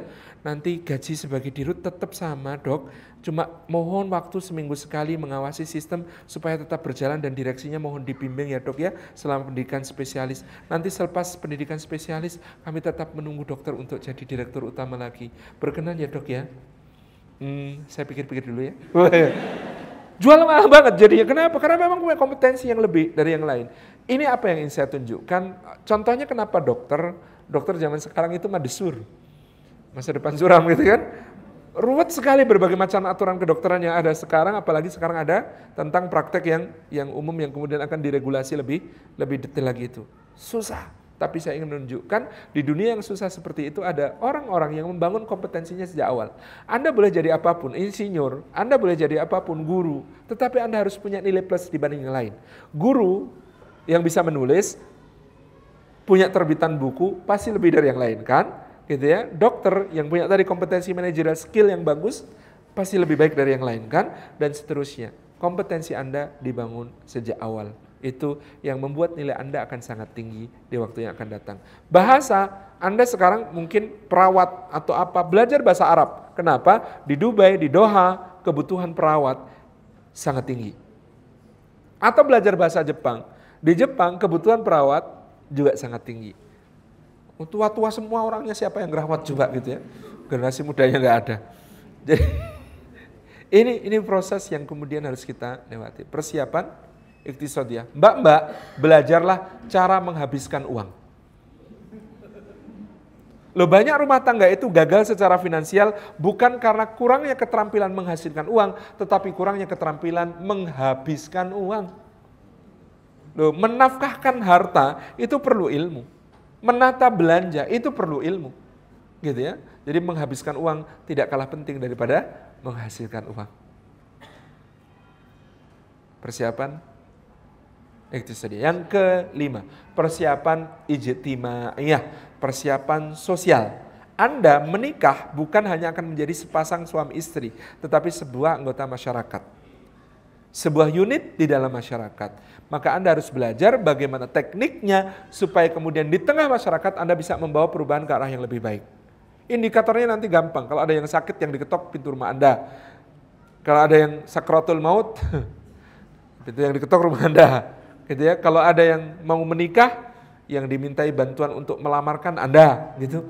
Kalau semua hal masyarakat kemudian menggantungkan kepada Anda, maka apa kata Anda akan menjadi sebuah perubahan di masyarakat. Itu yang harus kemudian dilatihkan skillnya sejak sekarang.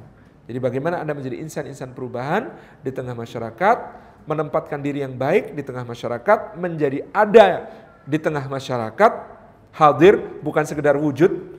Anda tahu wujud dan hadir bedanya apa? Wujud itu ada, hadir itu artinya memberi kontribusi. Maka peradaban disebut hadarah. Kenapa? Karena bukan cuma wujud, bukan cuma eksis, tetapi dia memberi kontribusi yang tiada henti. Gitu ya. Ini persiapan-persiapannya. Cukup ya ya? Sebagai ending, ceritanya begini.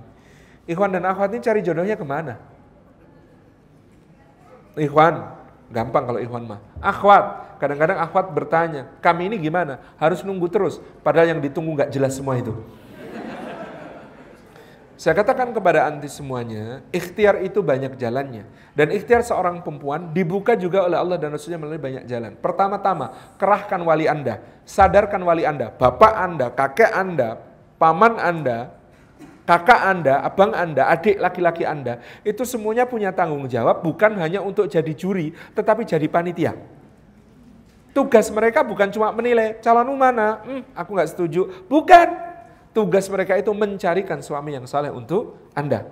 Maka kalau Anda punya abang, bilang sama abang, bang tukeran temen yuk. Maksudnya gimana dek, teman abang buatku, temanku buat abang. Skenario nanti kita rancang, oke? Okay? Itu proaktifnya. Sama Bapak juga begitu. Pak, nanti kalau Jumatan, di soft awal, coba lirik kiri, lirik kanan. Kalau yang ada potensial, ajak ke rumah makan siang. Aku masak loh Pak. Kan begitu. Bapaknya yang dibawa ke rumah sudah punya istri semua gitu. Sama kakak juga boleh pesan begitu kakek. Nanti kalau Jumatan, tolong ya. Kalau ada yang potensial di depan, ajak pulang ke rumah yang soleh, yang baik, yang dikirnya kuat itu, yang ibadahnya khusyuk. Oh iya nak, gitu ya. Tapi jangan lupa pesan kakek, jangan yang seumur kakek lo ya, gitu. Lah soft depan isinya semuanya begini, cu, gitu. Jadi ada jalan-jalan ikhtiar itu, ikhwan dan akhwat yang muliakan Allah dan banyak jalan lain yang kemudian bisa ditempuh. Intinya, apa kriteria Anda soal jodoh? Kriteria Anda soal jodoh? Agama kan? Agama itu apa? Ilmu, amal, dua-duanya. Ilmu dan amal. Ditambah komitmen untuk terus menjadi lebih baik. Ciri-ciri orang agamanya baik. Oh, kalau ini saya bisa sebutkan cirinya, Anda boleh catat. Satu, hubungannya dengan Allah. Dua, hubungannya dengan ibu. Tiga, hubungannya dengan sebaya. Empat, hubungannya dengan anak kecil. Kalau empat ini beres, insya Allah soleh. Satu hubungan dengan Allah. Anda tidak bisa berharap kesetiaan lelaki yang tidak setia kepada Allah. Yang pertama-tama, cek kesetiaannya kepada Allah. Ibadahnya bagaimana? Yang kedua, sama ibu. Anda tidak bisa berharap dihormati oleh seorang laki yang tidak menghormati ibunya sendiri. Tiga, hubungannya dengan teman sebaya. Tanya teman-teman sebayanya, dia itu suka nikung enggak? Dia itu suka khianat enggak? Ingkar janji enggak? Kalau utang suka ngemplang enggak? Gitu. Itu penting. Yang terakhir, hubungannya dengan anak kecil. Maka dari itu guru-guru TPA prospektif.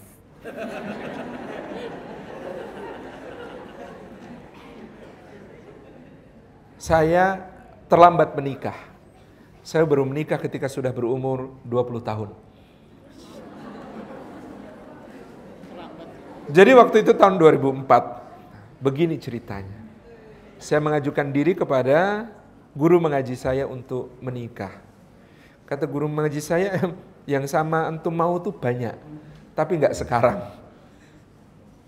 Lah gimana nggak jelas begitu, masih semester 4 minta nikah.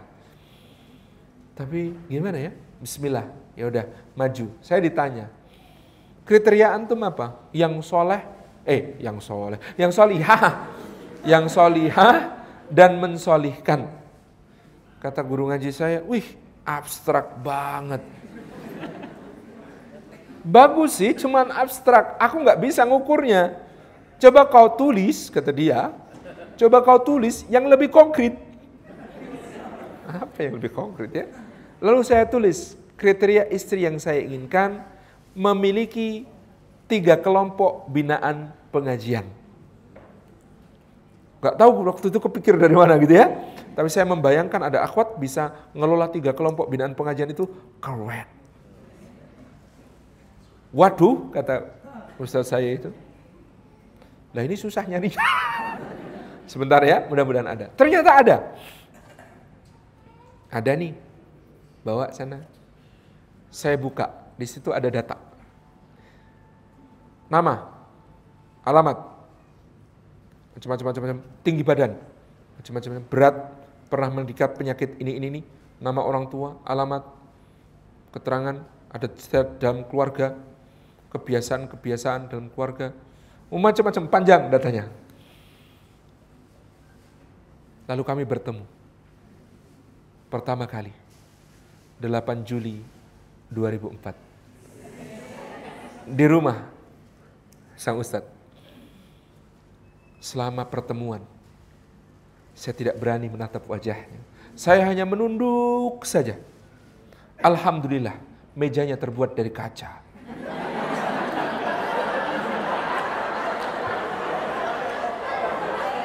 Ah, ini ada dalilnya syar'i yaitu fangdur ilaiha. Nabi memerintahkan sahabat-sahabat yang akan menikah untuk melihat kepada calon istrinya meskipun dengan sembunyi-sembunyi. Saya sebenarnya sudah merancang nador ini sebelumnya. Saya mendengar dia bekerja sebagai asisten apoteker karena dia masih kuliah sambil bekerja sebagai asisten apoteker di sebuah apotek terkenal di Jogja. Maka saya pergi ke apotek itu membeli redoxon. Waktu itu harganya 16 ribu rupiah. Nawa itunya bukan beli redoxon, tapi pengen lihat akhwat itu yang mana. Ternyata asisten apoteker itu kerjanya nggak ngelayani pembeli, tapi ngeraci obat di dalam. Jadi itu kisah nador yang gagal gitu. Maka saya puas-puaskan menatap kaca. Ada jilbab putih di sana. Selesai, temu kedua 12 Juli 2004. Di pertemuan kedua itu sudah saling satu sama lain bertanya banyak hal. Pertanyaannya maut-maut dia tanya apa visi misi Anda tentang pernikahan ini? Seperti apa proyeksi nafkah yang akan Anda rencanakan untuk keluarga? Seperti apa proyeksi tempat tinggal yang akan Anda nanti berikan kepada keluarga? Terus bagaimana pandangan Anda tentang istri yang berkarir? Seperti apa konsep Anda di dalam mendidik anak? Uh, semuanya pertanyaan berat. Kemudian kami melakukan confession, pengakuan-pengakuan. Dia kemudian mengaku, mohon maaf kalau mencari istri yang pandai memasak, saya bahkan tidak pernah memasak dan tidak bisa memasak. Saya dalam hati mengatakan astagfirullahaladzim. Lah di keterangannya itulah sudah enam atau tujuh tahun ngekos, kok ya belum pernah masak dan tidak bisa masak gitu. Ya Allah engkau mengujiku. Saya bilang gitu. Aku kan cari yang solihah dan mensolihkan. Memangnya yang solih dan mensolihkan itu harus bisa masak enggak sih? Mikir saya, ya Allah, ujian-ujian. Akhirnya saya jawab, oh enggak apa-apa Uti. Insya Allah di Jogja ini banyak rumah makan. Murah-murah pula. Dia lalu bilang lagi, saya juga tidak terbiasa mencuci. Tangan saya gampang alergi pada deterjen.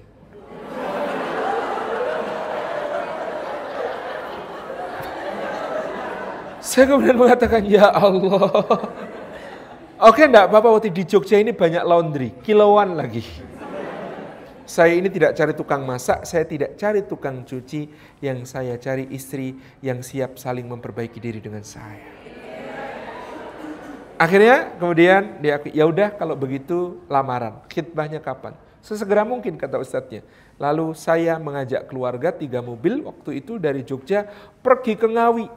Jawa Timur, empat jam perjalanan seharusnya, tapi karena petanya peta buta, maka tersesat-sesat. Berangkat jam 7 dari Jogja itu sampai tempat harusnya kan jam 11. Itu setengah dua baru sampai lokasi. Kata Pak D saya, lah kamu itu mau ngelamar orang kok belum pernah ke rumahnya itu gimana tole? gitu. Husnudon deh, husnudon, saya bilang gitu. Dah ketemu tempat di sana disambut keluarga besarnya sama tetangga-tetangga, uh mukanya serem-serem. Saya tanya kenapa kok mukanya serem-serem gitu ya? Ternyata jawabnya karena belum makan nunggu rombongan dari Jogja. Pantas akhirnya makan dulu semua. Makan dulu, habis makan baru kemudian khidbah disampaikan. Pak D saya tadi mewakili keluarga besar menyampaikan khidbah, jawabnya dari pihak sana dijawab oleh pamannya, pamannya calon istri saya itu mengatakan, lamaran ini terima. Alhamdulillah, tetapi untuk pernikahan kami berharap bisa dilangsungkan dua atau tiga tahun lagi.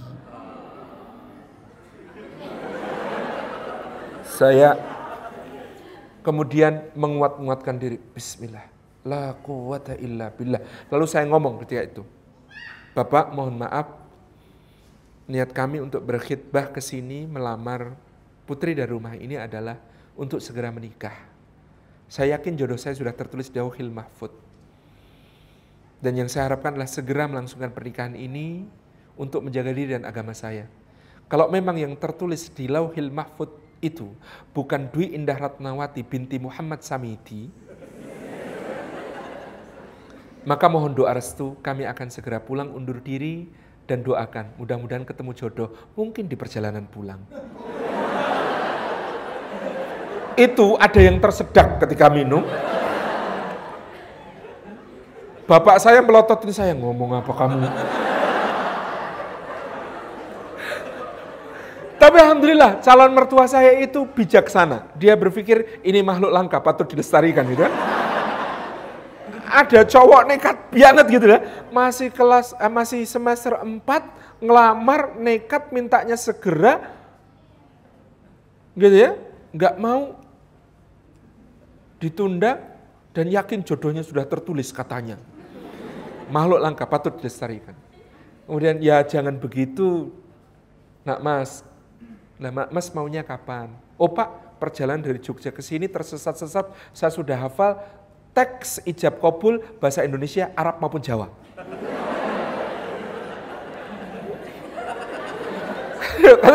ya jangan sekarang. Kan ya perlu persiapan-persiapan, masa kayak begini. Ya monggo Pak, persiapannya butuh berapa lama? Oh ribut kasak kusuk kasak kusuk bahas berbagai macam hal sampai akhirnya disepakati pernikahannya adalah 20 Agustus sebulan kemudian. Karena saya tadi berpikir, ya Allah, nunggu dua atau tiga tahun itu ujian. Ditolak juga ujian. Nah sama-sama ujian tinggal saya pilih, sabar pada yang mana nunggu dua atau tiga tahun itu bisa saja sabar. Tapi godaannya sudah definitif ya. Saya bisa mendapat godaan kiri maupun godaan kanan. Godaan kiri adalah, naudzubillah min dalik, jatuh. Lawong ini sudah jelas calon istrinya yang itu kita mungkin akan tertarik untuk semakin intens berkomunikasi. Dan siapa yang tahu bahaya, bahaya di depan. Godaan kanan adalah dipertemukan dengan yang lebih baik. Terus nyesel, ah, sudah ngelamar sana ini, ah, ini ada yang lebih baik gitu. Kan lebih repot lagi itu. Kacau hatinya itu. Udah saya nekat, pokoknya sekarang atau yang lain gitu. Insya Allah yang lain ada yang mau. Pede banget. Sebulan. Jadi itu diplomasi yang sukses. Mengubah dua atau tiga tahun menjadi sebulan. 20 Agustus 2004, Ba'da Jumatan. Saya dipanggil calon mertua menjelang akad nikah. Dek, ini selanjutnya bagaimana, Dek? Selanjutnya bagaimana maksud Bapak? Ya selanjutnya bagaimana masih kuliah semua gitu kan? Biaya-biaya dan lain sebagainya nanti terus bagaimana tentang kalian ini? Oh Pak, itu saya jawabnya gagah banget. Menikah itu mengalihkan tanggung jawab dari seorang bapak kepada seorang suami. Jadi kalau putri bapak sudah menjadi istri saya, segala yang selama ini menjadi tanggungan bapak beralih ke saya. Dia menjabat tangan saya dan mantap. Habis itu handphone saya bergetar. Ada SMS masuk, rupanya dari calon istri. Dia bilang FYI titik 2, SPP saya satu semester, empat kali lipat SPP antum. Itu jadi keringet dingin lagi. Ya Allah, lah SPP-nya saja empat kali lipat dan terus nanti yang lain berapa kali lipat itu? Itu menjelang akad itu horor lagi. Ya Allah, ini terus bagaimana gitu? Itu sudah gemeteran mau akad nikah itu. Terus saya ingat, ya Allah, dulu Nabi Ibrahim ketika diperintahkan menjadi putranya Ismail itu ya Allah, dia itu memejamkan mata. Ismail ketika akan disembelih juga memejamkan mata. Nanti ketika terbuka mata engkau memberi keajaiban ya Allah. Ya Allah ini buat saya berat sekali seperti beratnya Nabi Ibrahim menyembelih putranya ya Allah. Saya memejamkan mata ya Allah. Saya berharap keajaiban hanya dari engkau. Engkau berjanji menolong orang yang menikah karena ini menjaga kesuciannya ya Allah. Ini aku ya Allah. Tolong aku nanti aku buka mata tolong ada keajaiban. Saya sih batin juga. Keajaibannya jangan kayak Ibrahim ya Allah. Masa berubah jadi domba? kan gak lucu gitu. Tapi benar, begitu kemudian saya buka mata apa yang terjadi, hujan turun dari rintik-rintik makin deras, makin deras. Masya Allah. Maka ketika habis akad nikah, istri saya itu mencium tangan saya untuk pertama kali. 200 ribu volt, tekanan tinggi gitu ya.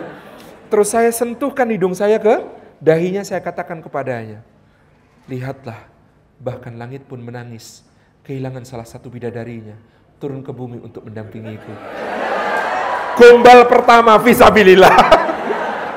Akhirnya bisa gombal juga gitu. Subhanallah. Jadi teman-teman yang insya Allah yakin. Masya Allah. Sampai sekarang itu ke mana-mana saya selalu mengatakan kepada dia, istriku, di hadapanku ada ratusan bidari, gemerlapan bagikan bintang gemintang. Tapi andai kau hadir di sini, istriku sayang, mereka semua akan hilang terbenam. Seperti bintang-bintang tak tampak lagi ketika mentari terbit meninggi. Istriku, engkaulah matahariku. Dia jawab, oh jadi aku panas. Terima kasih. Assalamualaikum warahmatullahi wabarakatuh.